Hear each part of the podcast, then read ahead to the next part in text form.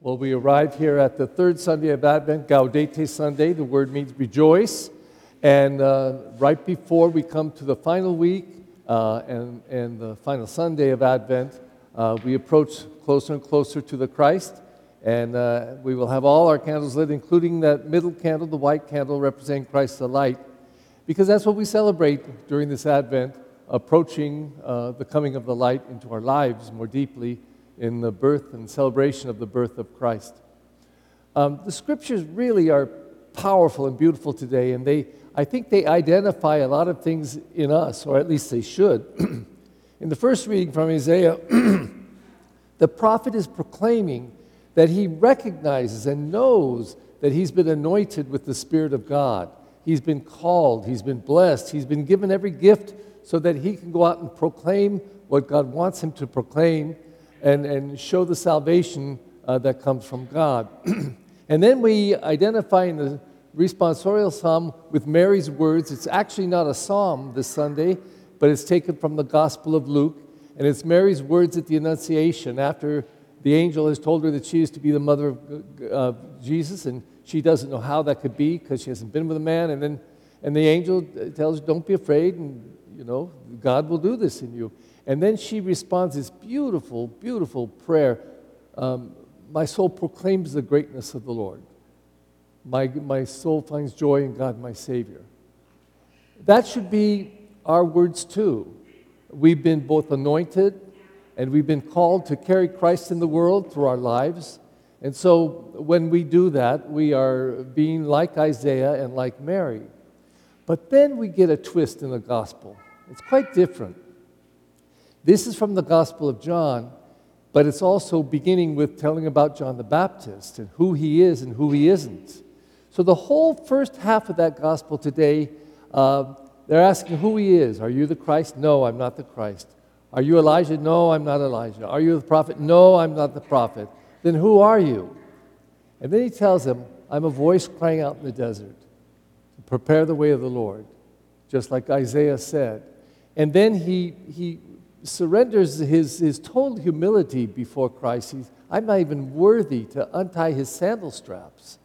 So we too, like John the Baptist, uh, are, are supposed to announce to everyone all the time the Christ by our lives, and, and not so much just words or saying we know him, but, but by living like him.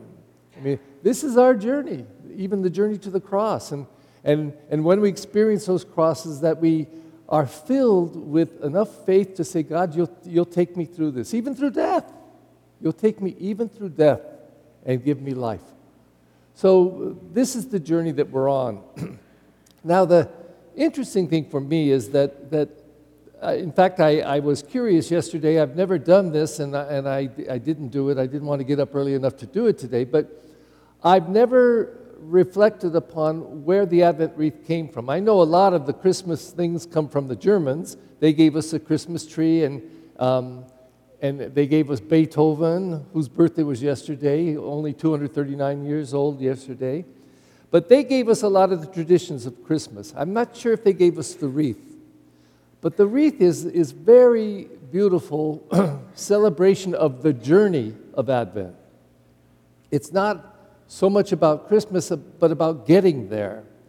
And what makes it interesting to me is that I think children are not very good at getting to a place. What, what's the thing they say in the car all the time when they're, when they're on a journey? What do they say? Are we there yet?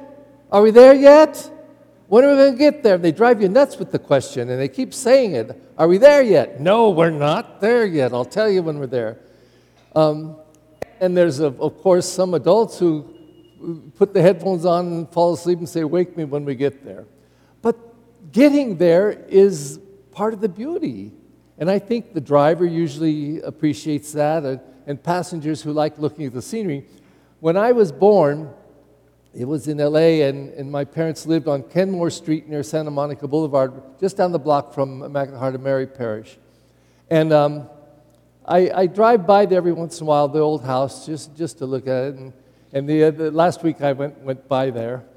And um, I appreciated again, it was a super clear day, like this time of year usually is. And I appreciated that from that street, from the front of the house, you can see the Hollywood sign perfectly, as, as well as the observatory. And it's crystal clear. It's a beautiful sight. And, and those are two iconic places that a lot of people who come here want to see those two things. And from our old house, you can see it. So then we moved to the valley, and I grew up around those mountains in San Fernando Valley, and I loved them.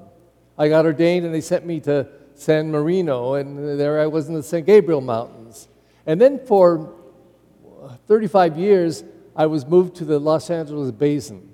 And um, it's kind of boring there. I mean, it's flat as can be, you know.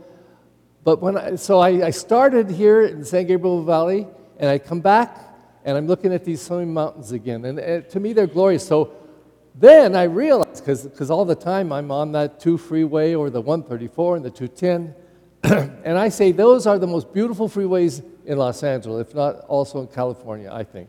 You're up above, you see the city, the mountains, it's, it's glorious. Going down the 2, you can see over the Rose Bowl Mountains, and oh, it's just gorgeous. So, when I go to Bakersfield, where I'll go again on Christmas to see my sister, I drive through those mountains. About an hour and a half of sheer beauty, sheer beauty.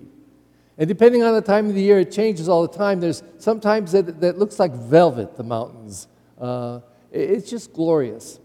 So I think that driving from here to Bakersfield is an hour and a half of journeying. And the journey's the point. We'll get there when we get there. But the journey is fabulous if we're appreciating it. And that's what Advent is about. Now, the truth is, again, kids don't, little kids, I don't think, appreciate that so much. They want to know when they get there. But they also want to get to Christmas. What's the second question that they ask the most this time of the year? Mom, can I open a gift?